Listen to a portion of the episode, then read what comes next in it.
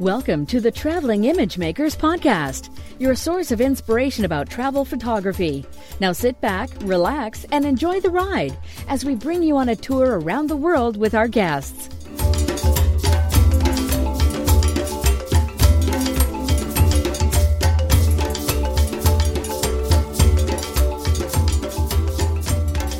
Welcome, everyone, to another episode of the Traveling Image Makers podcast with your hosts Ugo Cei and Ralph Velasco. Hi, Ralph. How are you doing? Hey there, Ugo. I'm very well, thank you. You're uh, home in Chicago right now. I am. I am just for another uh, week or so. We've got the Out of Chicago conference this weekend, although that will have been in the past. Uh, and then I'm off to Costa Rica for a scouting trip. Oh wow! I'd love to go to Costa Rica. I had that on my map a few years ago, but then, then we didn't for some reason. I don't even remember why. But uh, it's another one of the, those places that I would love to go to.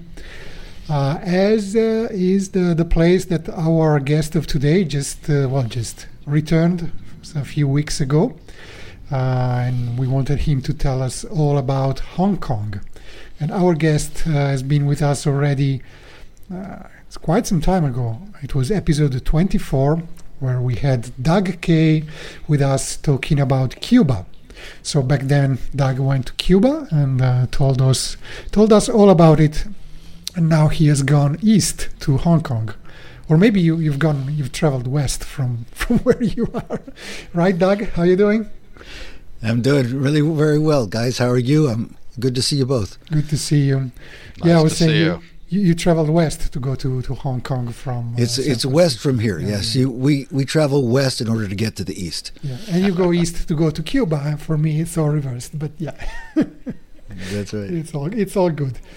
So f- first of all, um, yeah, you've been with us, uh, as I said again, uh, in episode 24. Uh, but we've been uh, in, co- in contact for a long time.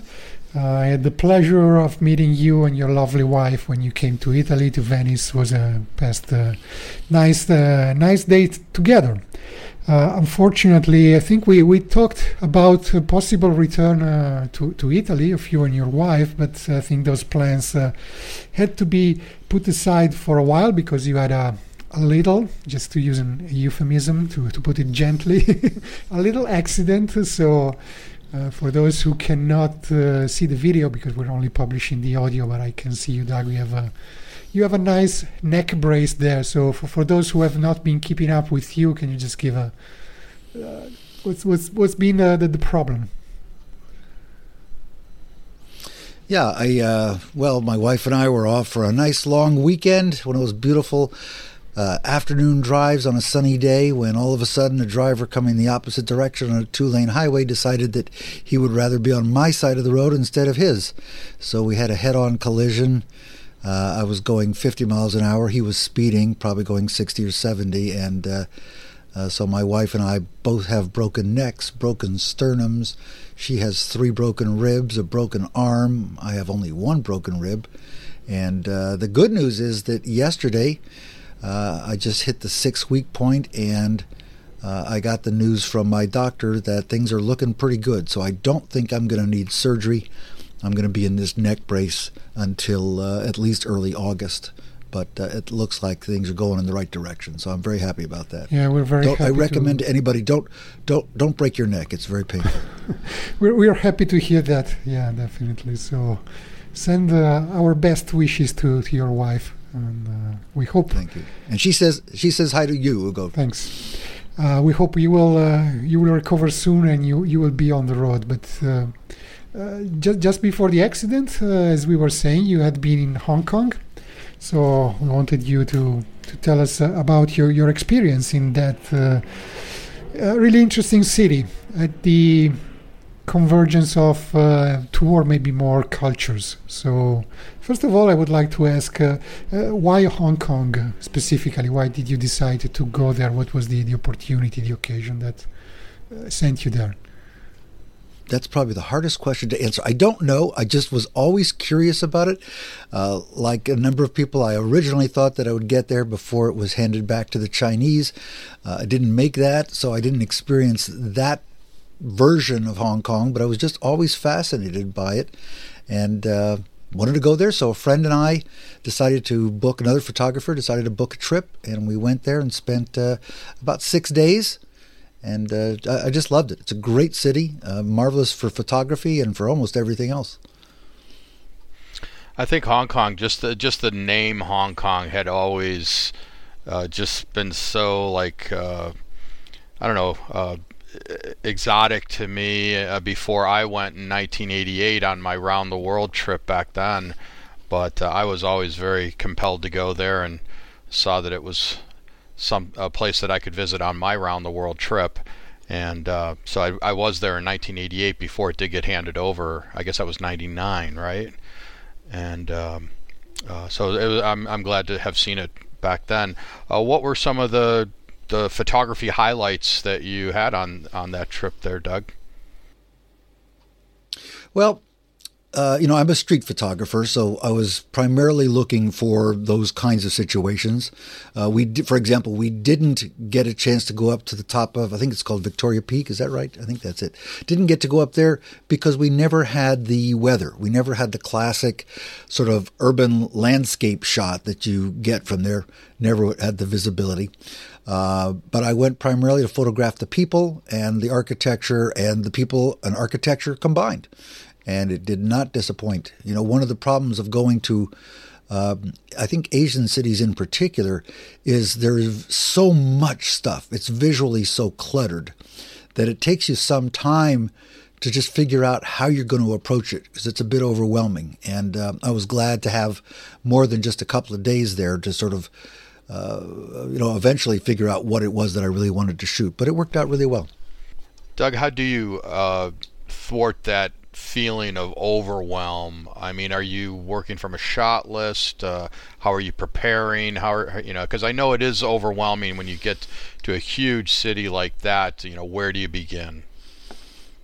Well, I started. I, I planned the trip. I use an app called Galileo Offline Maps Pro. Uh, it's a, an app for iOS and Android and it literally has free open source maps that are the same level of detail as Google Maps. So you have every store and restaurant on there already. Uh, of course, it works offline, hence the name. And what I do before I go on a trip like that is I identify locations. Primarily, I go to places like Flickr and so forth and uh, find photographs, get the latitude, longitude, identify them on the map, and then using Google Maps on my desktop machine, I create a .gpx file. And that has all the coordinates and metadata for these locations. I transfer that to Galileo Offline Maps Pro, and now I go to places like Hong Kong or Cuba, and I have all the possible places I might want to visit on a map that works full time. And uh, it's a it's a it's a great way to do it. I started doing it in Cuba on you know, I've been there eight times. I guess trip number three or four is when I started doing it, and I've built up quite a collection of location bookmarks. Um, but you know, the best laid plans of mice and men, right? You go there and uh, you end up not going to most of the places that you planned on. You go to locations you didn't plan on. Uh, but Hong Kong turns out to be a very easy city to navigate, uh, easy to get around. Transportation is great. Uh, so I ended up shooting you know, like I said, a mixture of people, some architecture, uh, and then people with architectural backgrounds or graphics. There are a lot of strong uh, graphics. Because it's a big modern city, you have that sort of over the top advertising, large posters, large signs, and they can make for really interesting combinations and juxtapositions uh, with uh, real human beings in the foreground. Kind of a Blade Runner scenario. Yeah, absolutely. I mean, it, it's you know when you first go to a place like Hong Kong, you, it looks like Blade Runner. There's so much, so much neon. Just you don't have quite the smoke that you have in Blade did, Runner. Did you have rain? Uh, we had a little bit of rain. Yeah, it wasn't. It was mostly hot. We were there in um, mid uh, mid to late April, and it was already starting to get quite warm. So um, uh, that was the, you know the biggest challenge for me. You know, Doug, talking about uh, photographing billboards and signs and things like that, uh, I'm sure you were thinking that you were going to incorporate the, the language, especially those Chinese characters, into your photographs. Uh, to me, I, I love to incorporate the language into my shots, especially when they use a different type of uh, character, like in Thailand or or China.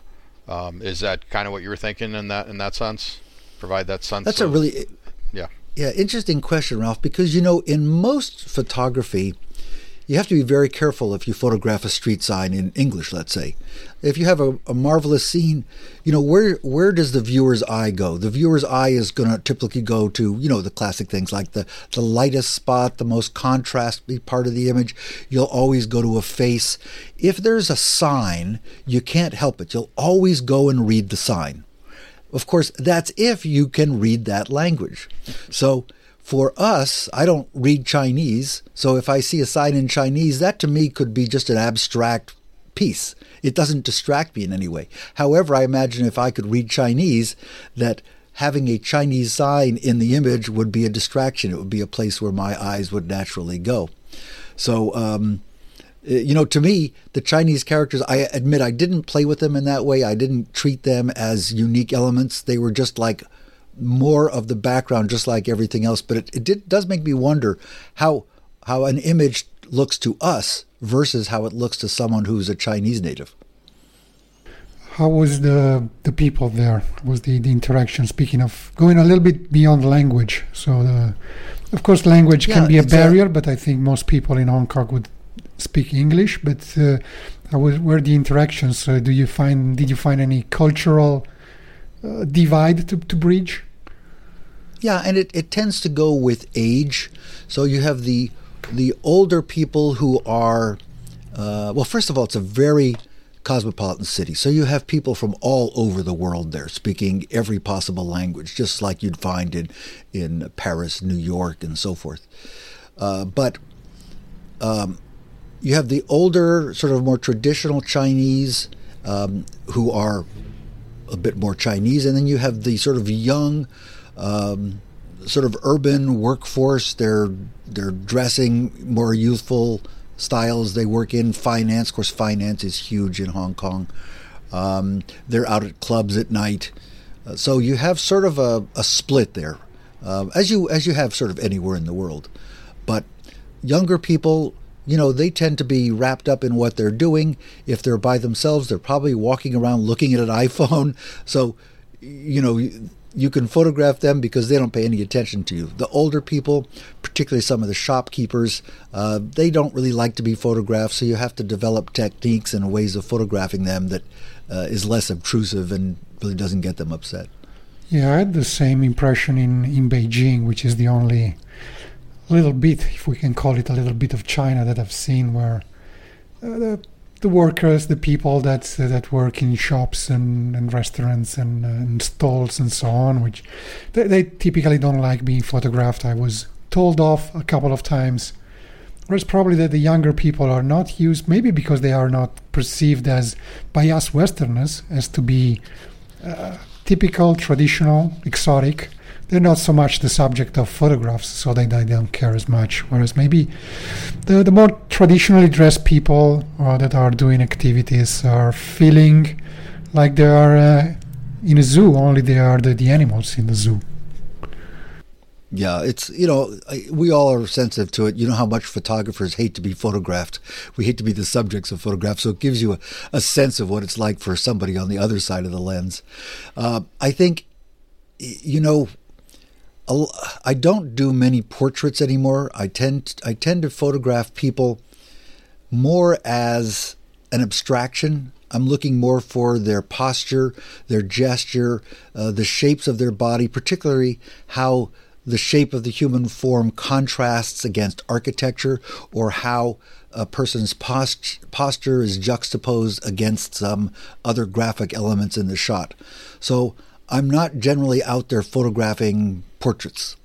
Um, you know, if you find someone with an, an an older Chinese person with an interesting face, you know, you, you get tired of that after a while. You realize, okay, I've you know I've managed to capture a person with a with an interesting face, but there are millions of them in Hong Kong, so it doesn't feel particularly special.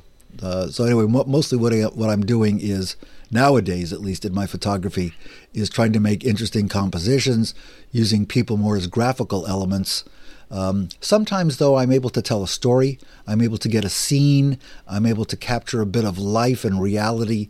Uh, but I tend not to focus on uh, an individual as the sole element in the photograph. You've sent us some really great shots to put into the, the blog post that's going to go along with this episode. So, for those of you who are uh, just listening, uh, please do check the ttim.photo website to to look at uh, Doug's photographs. Doug, uh, with regards to Hong Kong specifically, you know, you've got Hong Kong Island, which is a very large island, and then you've got Kowloon, which is on the mainland. Uh, did you uh, concentrate on a specific part of Hong Kong, or did you get all over the place for the most part? Yeah, we, we ended up, um, you know, not knowing the city. We didn't really know quite what to do. We stayed in a hotel on Hong Kong Island. We were a little concerned that maybe that's not the best place for us, but it turned out to be marvelous because we were in Central, which is a district of Hong Kong Island, uh, and that gave us access to. We were right near the transportation hub, one of the hubs, so we could get anywhere. We could walk to the Star Ferry. We could walk to any of the trains, buses, um, and Hong Kong Island is is particularly hilly. There's a mountain there. Uh, you can go all over the place. Are many, many different levels. Whereas Kowloon uh, is a little bit flatter, uh, and I would say that Kowloon is more more tends to be the more traditional Chinese. You have a lot of the large open air markets. You have the ladies' market, the fish markets, and things like that. On the Hong Kong Island side of the harbor, you have uh, more of the architecture, the modern architecture, the financial hub, and things like that. Now, it's not purely the case. You have both on both sides. But we actually ended up spending, I would say, more of our time, or the better part of our time, on uh, Hong Kong Island. Um, we, we, of course, ventured across to Kowloon almost every day at some point. But um, oh, I, I, really like being on Hong Kong Island. I think that was a great place to be. What's the difference between the, the two sides? I mean, Hong Kong Island is more modern well, uh, again, it's just sort of a. It's not black and white, but I would say first of all is the the physical geography. Like I say, Hong Kong Island is much more hilly. You have Victoria Peak. You've got you know a large mountain there. If you go around to the south side, you even have a beach. In fact, one day uh, we went with a friend of a friend who had hired a model for the day, and we went around to that south side and photographed the model on the beach. Um, not something I never expected to do in Hong Kong, which was go to a nice resort area. Uh, people from uh, uh, Australia, for example, tend to come places like that. So, um, Kowloon, on the other hand, is more traditionally urban. It's more of a grid structure in terms of the way the streets are organized. Um, and again, that's where the big markets and all the shops are, and uh, for example, one of the things we did was go shopping for used camera equipment, and all the uh, all the great shops for that are in Kowloon. So, how did you get around? I know you mentioned the Star Ferry. Did uh, was it mostly walking, using the ferry to get back and forth across the harbor? Yeah, we we picked up at the airport. We bought what they call an octopus card, which is a stored value card and it's very inexpensive to get around there and you basically just use it like you use it in any, any rapid transit system you you know tag in maybe tag out and they deduct it from your card. And we use that for the ferry we used it for the trains we used it for the buses. Uh, very very easy city to get around in both to navigate and to get from place to place. And one of the things that shocked us was that everything there works. You know, the trains work, the escalators work, the ferries are extremely efficient. I mean, it's just, you know, the one ferry pulls up, they load people, they go across the harbor, they unload. They just go back and forth, and it takes them no time at all to get people on and off the ferry. It's quite impressive. So, transportation is great. And yes, we did a lot of walking. You know, we put a number of miles on the uh, on the Apple phone apps every day, uh, quite quite a bit. Just like Italy. yeah. Yeah, Every, like everything very efficient. everything works. Yeah. Uh, when yeah, I, just exactly. Yeah, sure, sure it is, Hugo. Sure. uh, when I was in Hong Kong 30 years ago, 1988, I can't believe I can say that now. Uh, I remember the Star Ferry being seven cents a ride, just to put that in perspective, it's maybe doubled now to 14. But you said that you had bought a card, so you really weren't sure what uh, what what the specific ride was. But uh, I was there in 2013 for the first time since '88, and uh, yeah, I think I, I think it was about a quarter or something. But uh, really, very efficient. Uh, transportation, great way to get around. And and I was uh, when I first went to Hong Kong, I was just uh, overwhelmed, and, and it's changed a lot in the past 30 years but by the, the modern architecture. And uh, we were talking before we went on air um, when the, when I was there that 30 years ago they were they were constructing the the uh, Hong Kong and Shanghai Bank, and that at the time was the most expensive office building in the world, and it was surrounded by bamboo scaffolding did you see anything of like that uh, for that type of contrast? Yeah, well, isn't that just amazing, Ralph? It's just you're, you know, if you live in Hong Kong, you don't think anything of it, I imagine. But to me, walking around and seeing these huge buildings and bamboo scaffolding, some of it, I swear, must go up, you know, 20, 25 stories. And it's all just put in by hand. It's bamboo and it's lashed together with twine. And, uh, they use it as their scaffolding, and it's it's it. You say, God, is that safe? Is that secure? But it's it's remarkable, and I I did manage to get a couple of pictures. I hope I was able to capture the the sense of what that actually looks like. It's uh, it's difficult to photograph, but it's pretty wild.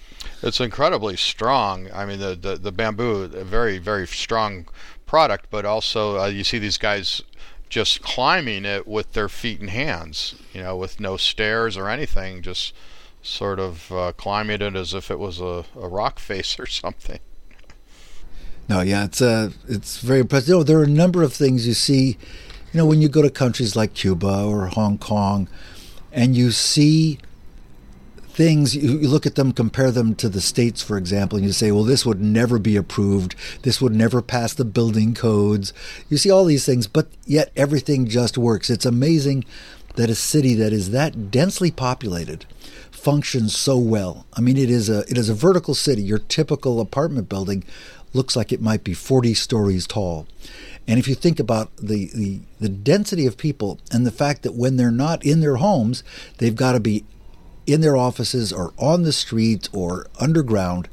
And that's why you realize it is so incredibly crowded. And yet, people have learned how to walk down the street, not bump into each other, or at least for the most part, not bump into each other. Um, and uh, all the systems that they've developed, the creativity of human beings to adapt and just make things work. It could be in Cuba where, you know, they can't get parts for the cars and they scrounge together things, they make things. Hong Kong's like that too. They improvise, they make stuff work. The difference is Hong Kong has a lot of money. So uh, a lot of money goes into making things work there as opposed to Cuba where it's all a matter of uh, sort of um, uh, human creativity. How about getting around by escalator? Did you do much of that, Doug? That's a that's a that's a good lead in, Ralph. You know, one of the most marvelous things there is on Hong Kong Island. There is a series of escalators that goes from pretty much sea level up. I don't know how far up the peak it goes, but quite a distance. I don't know what it is, twenty or thirty uh, escalators, one after the other, and this is a commute for for hundreds of thousands of people every day. So in the morning, the escalators are running down the hill. The people who live up higher are coming down the escalator, and at 10 a.m. they reverse them and they go up the hill. And this is people's daily commute, and they're you know they're on the escalators, they're reading their newspapers, they're looking at their phones, and they get off of. At, at every level where you change escalators is a community right? There's a street, a cross street that goes across there, and there are shops, and then you hop on the escalator and you go to the next one. But you could go, you know, escalator, pause, escalator, pause, and I imagine you can get all the way down the hill probably in, in half an hour or so.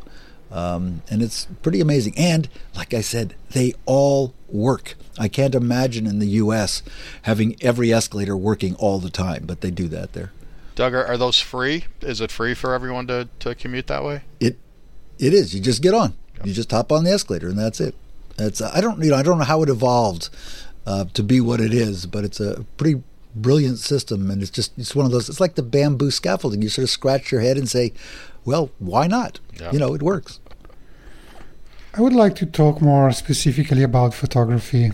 Um, as Ralph said, you've sent us a, a, few samples of what you, you photographed in Hong Kong, and you already mentioned uh, that, that you paid a lot of attention to, to composition to go a little beyond the the interesting subject per se, which uh, can, can, be a little trap. I think we we already discussed this idea of uh, uh, having the subject kind of a, a trap, and uh, all you think of is the subject, and you tend to to forget a little bit about the maybe the composition or how the subject relates to its surroundings.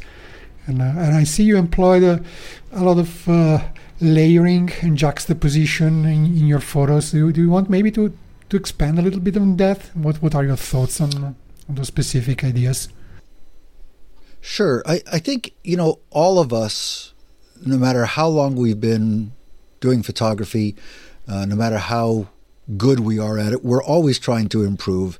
And we always hit plateaus. We get to a point where we get frustrated with our photography. We feel we're not getting better or we're sort of repeating ourselves. We're doing the same shots over and over again. So I'm like everybody else. I'm at a point in my photographic career where uh, I have certain frustrations. And one of the things that, that I'm working on right now is something I also teach my students, which is, as you mentioned, Ugo, is trying to avoid what I call subject seduction. And the temptation, uh, particularly when you're in an unusual environment, is you see something interesting, and your first instinct is to raise the camera, push the button, and take a picture. Uh, of course, we all hopefully get past that point. We get to the point where we realize that in order to really honor the subject, we needed to work different angles, different backgrounds, uh, different times of day, and things like that. But in my photography, I'm trying to get past that because I don't think, for example, I don't believe that if you find an interesting person, that a photograph of an interesting person by itself makes a good enough photograph. You still have to consider composition. You have to consider juxtapositions. You have to consider storytelling. So just a rectangle, a rectangular picture of a face, no matter how interesting that face is, to me doesn't isn't enough to make a good photograph. So what am I working on personally? Um, I am trying to work on layering. I'm trying particularly to work with foregrounds, midgrounds, backgrounds. What I'll typically do uh, these days is I'll, I'll, go and I'll find a stage. So I'll find a really interesting background. Um, and I may decide, for example, I want to photograph a person in the middle um, and in the foreground, maybe I want to have just some people walking past. And I think in at least one of the shots that I sent you, uh, we have something like that. So I'll compose the shot knowing what the background's going to be. Um, I'll wait for a, a really interesting person in the middle, and then I'll play with people walking left and right or towards me or away from me in the foreground. So I actually get sort of the abstract people in the foreground, somebody of interest in the middle, and then a juxtaposition with a background. An example that that uh, I use is in Hong Kong might be someone who's running a fish market stall. You know, you you may have trouble, for example, photographing that person. They may not want to be photographed. So what can you do? Well, you can take a step back and you can shoot over the shoulders of people who are buying fish. Well, what's the interesting shot there? Well, the interesting shot is when the merchant hands the fish to the customer, or when the customer hands the money back to the fish merchant. And you can sort of pre-focus and pre-compose that way you get you don't have to see the whole person in the foreground the customer but you have to get a sense of them and then you can really just put the person's hand the people's hands in the middle uh, and then the background of the fish market gives you the environmental look so I'm, I'm working on shots like that that are more complex, more rich, that tell a story, that still have interesting compositions and interesting juxt- juxtaposition, but where I'm not purely just seduced by a subject and deciding that that's all I need is an interesting person. Make sense? Absolutely. And I think that's something that I should pay more attention myself. I think I'm I'm a victim of this subject seduction. so should learn to well, we we to we all it. are. We have to we have to fight it, and I think you know, one of the things I try and teach is that um, street photography has its. I, I think street photography to me is one of the most difficult genres of photography. It has all sorts because in addition to all the photographic elements, you have the whole psychological aspect of being out there and interacting with people or not interacting with people. And that's a, a, personal challenge for all of us. But ultimately, you still have to make a good photograph. You can't just overcome your fears. You can't just find good light. You've still got to make a good photograph. And I think that's what gets forgotten many times. Doug, when, uh, you know, so much of photography is about timing and anticipation uh, how often are you, you know, finding a great background and then waiting for things to happen in front of it? You know, that's that's mostly when I'm doing it right, Ralph. That's what I'm trying to do. Um, uh, you know, if if I'm just finding something, like I say, and pointing my camera at it and photographing it, that's that's a weak shot. But in a place like Hong Kong, which is a very rich environment, I try to literally do that. I try to find an interesting background. I decide what my composition of the shot is. The very last thing I do is decide who's the subject of the photograph. That's a bit of serendipity. I'm waiting for a person to walk into a, a stage, a shot that I've already pre uh, visualized, that I've pre composed. Now, I may get a person who's particularly interesting. I may get a person who's only interesting because of their posture, their gesture, or the way they relate to the background. And oftentimes, the relationships of the foreground, the middle ground, the background, those may be things that aren't even aware of each other in real time. They're only reacting to one another in my photograph. They're not reacting to one another in the actual scene. So that's me putting my creativity into the shot. It's how can I make these people visually interact with something else, even though they are not interacting with themselves in the actual scene. Am I explaining that one? it's it's it's a tricky thing.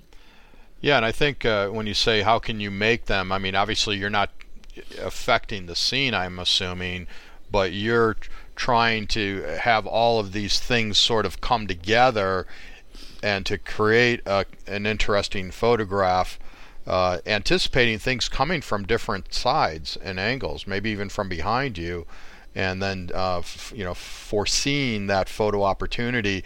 And uh, are are you you know checking your exposure beforehand? So then all you got to do is pretty much point and shoot or are you you know working with settings and everything in those kinds of situations because i would think that everything's very fast moving uh, for street photography that you just have to be ready to point and shoot.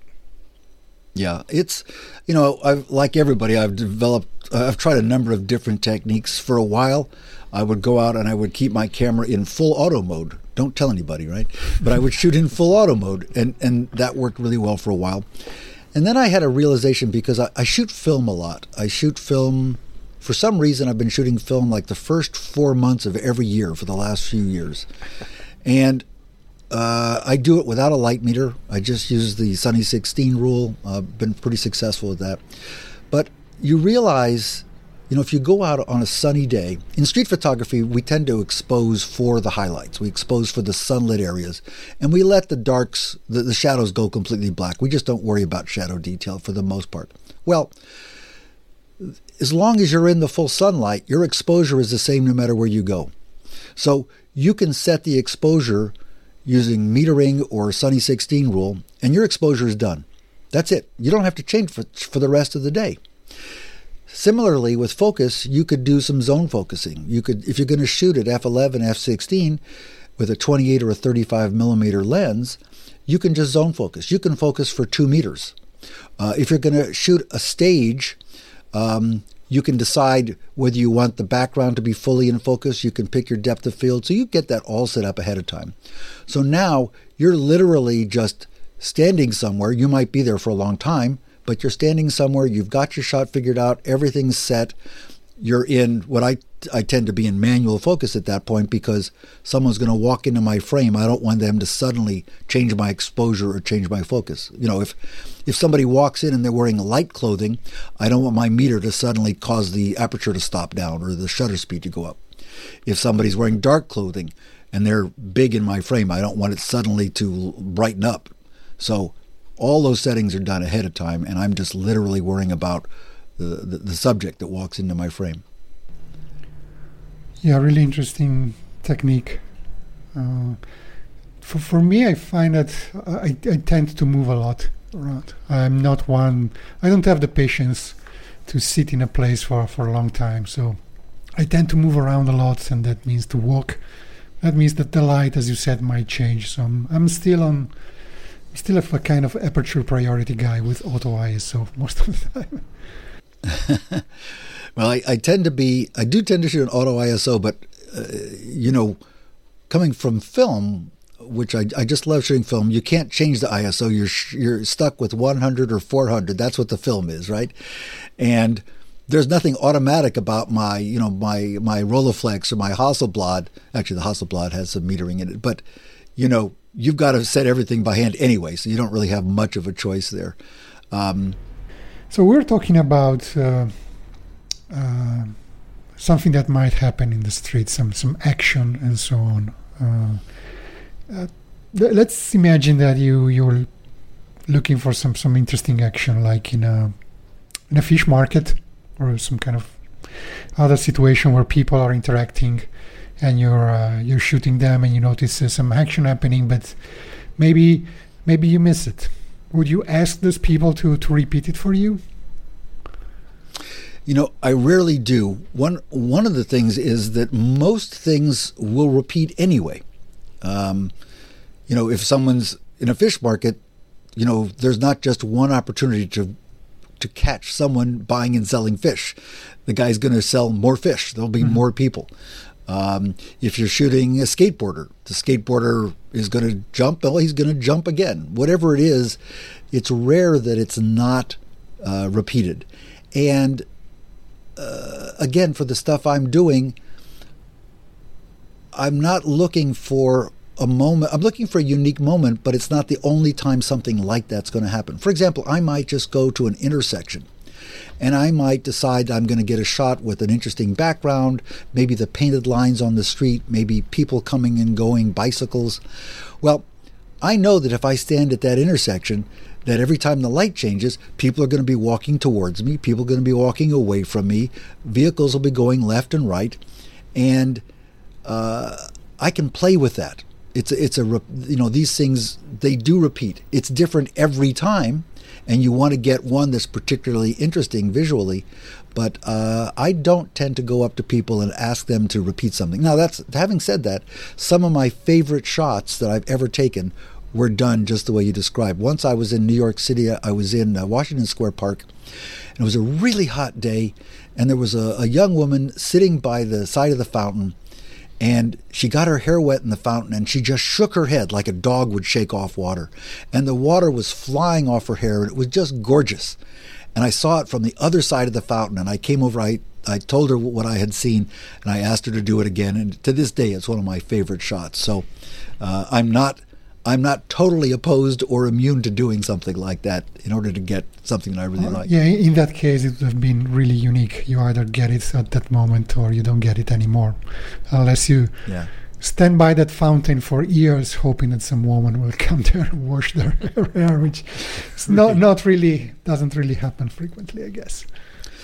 You know, I want to mention one thing. We're talking about techniques, and uh, as I said, I'm sure for for you guys and for everybody listening, as I, I, say, we're, we're always trying to get better. We're always trying to use new techniques no matter what kind of photography we do.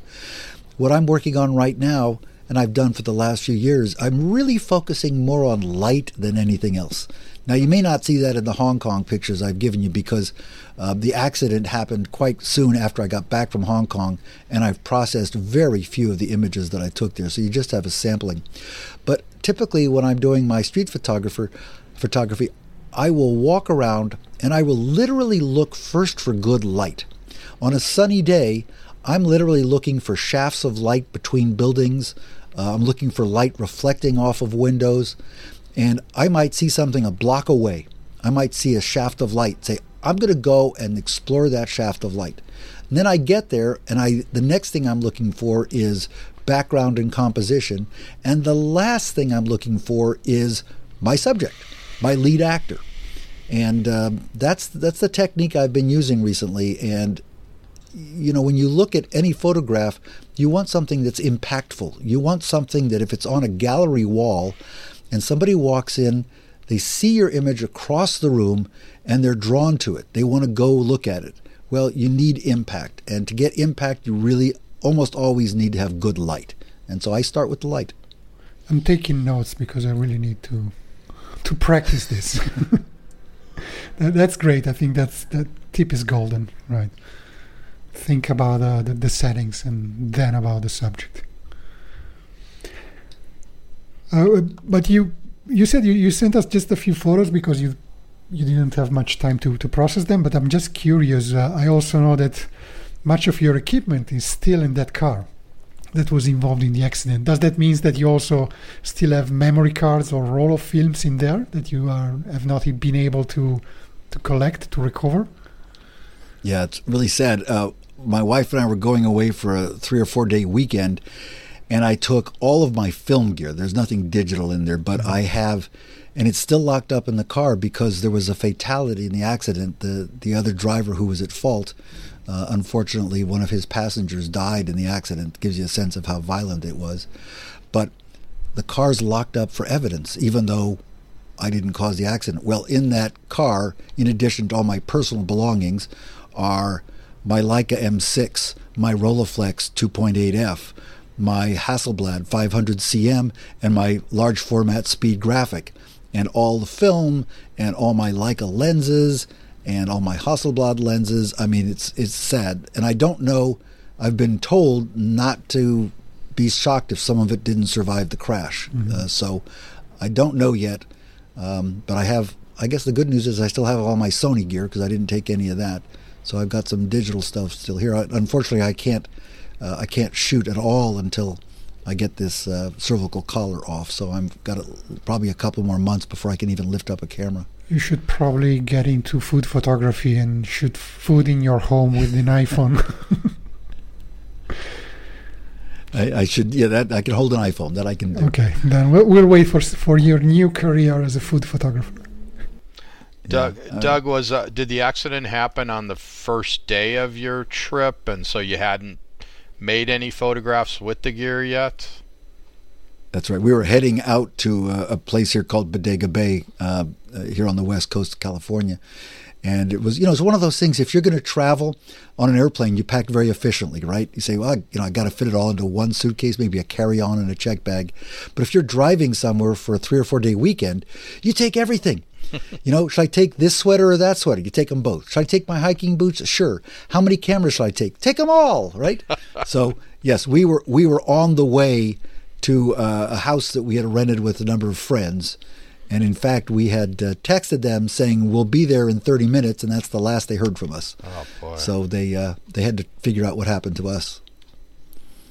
You know, I am not a street photographer, and I I do enjoy looking at it and making my feeble attempt at it when I do uh, get into a situation where I think it, it, that type of that genre would work and and I do enjoy it, and I and I love looking at good street photography, and you've certainly uh, given us some of that.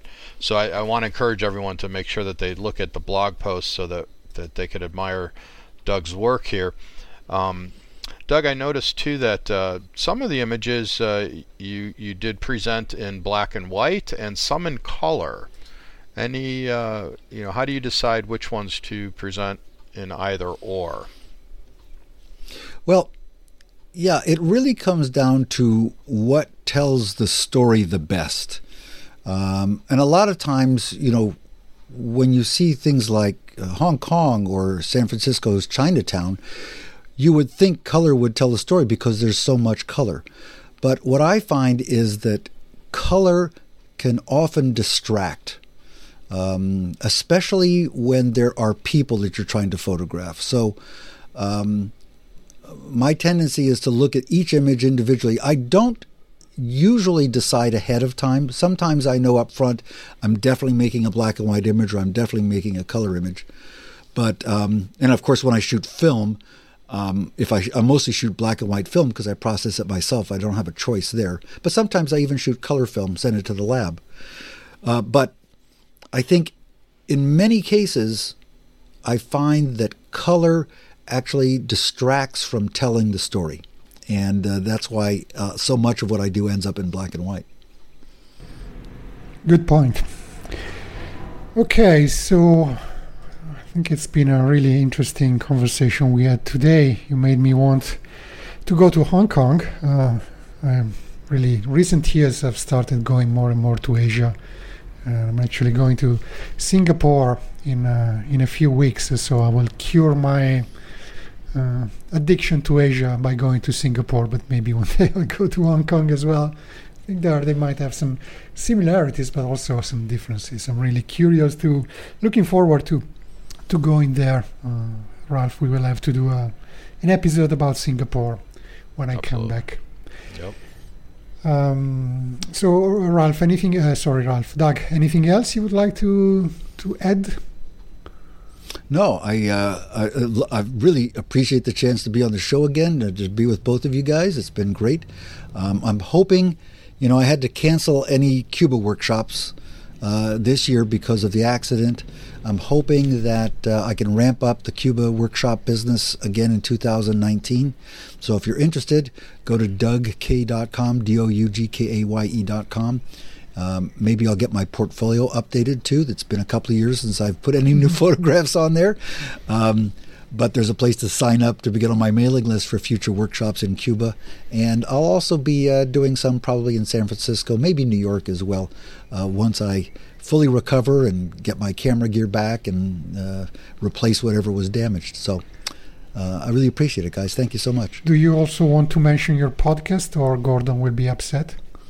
That's right. Yes. Well, so many people will know me, or hopefully will know me from the Camera Labs uh, photography podcast. That's cameralabs.com. Gordon Laing is Mr. Camera Labs. He's probably the best reviewer of cameras and lenses on the entire internet. Uh, and I have the honor of being his nodding dummy. And that is that uh, uh I, um, I basically am the guy who sits there and asks him questions when we produce a video uh, episode. Uh, we just finished one um, that should be out soon. No, it is out soon. Actually, it is out. It's uh, discussing the future of Nikon and Canon as they enter the mirrorless market, hopefully for real. Uh, but we review almost every major camera that's on the market today. So go to cameralabs.com and check out Gordon's review and the podcast that we do together. Do you ever review or discuss film equipment? Because, I mean, there you should be the authority instead of the nodding. you know, um, I, I used to do, I was the original, I was the creator of a podcast on the This Week in Photo Network. it was called All About the Gear. Um, and uh, we did an episode on All About the Gear that was all film and that was a lot of fun. That was a number of years ago, though. And I'll and I'll contend. Uh, number one, we've had Gordon on the show, uh, so we'll put a link to his episode in the podcast. But uh, whenever I'm asked what kind of camera should I get, which I often am, I point them to Gordon's website because he is so thorough and uh, really does a great job with just about every camera and accessory out there. So if people are looking for good information about what types of cameras to buy or to look for uh, comparisons and things, reviews, definitely go to cameralabs.com. Yeah, definitely. And what about your website, Doug? Where can people find you?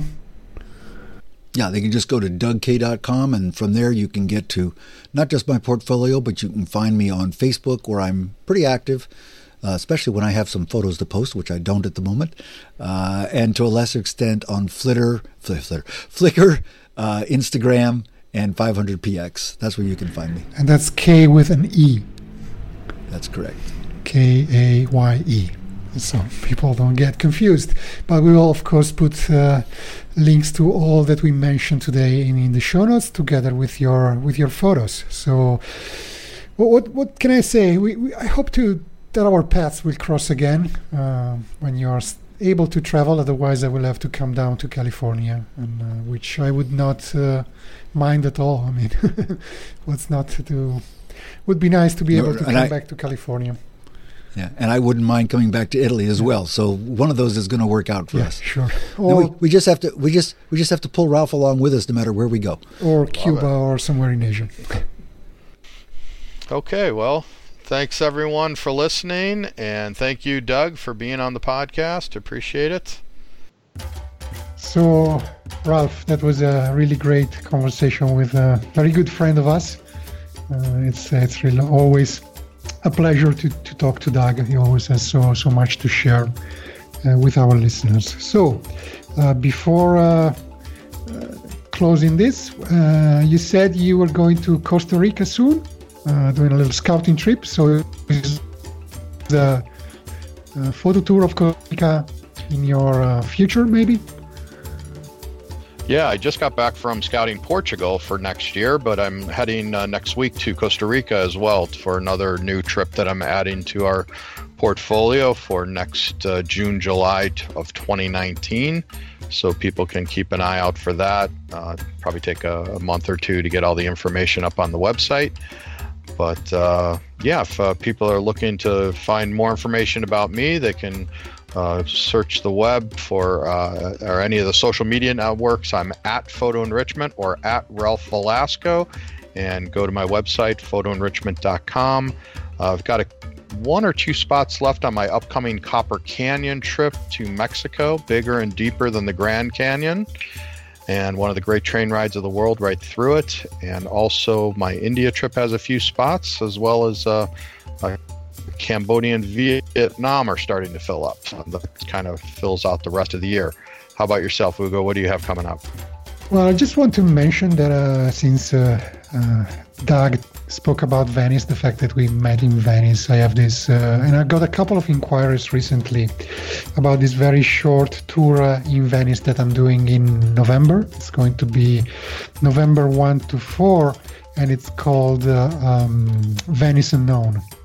So, what we are going to do is we are going to the uh, off the beaten path locations in Venice that the tourist groups uh, don't usually go to. So uh, I'll lead people to to explore those uh, parts of Venice that are um, less touristy, if you want. But uh, I think they're uh, show the real face of the city once all the tourists are gone. So if you want to to know more about this, I've still got a few spots left, and it it's all uh, together with all my tools. It's on my my tours website at tours.ucphoto.me.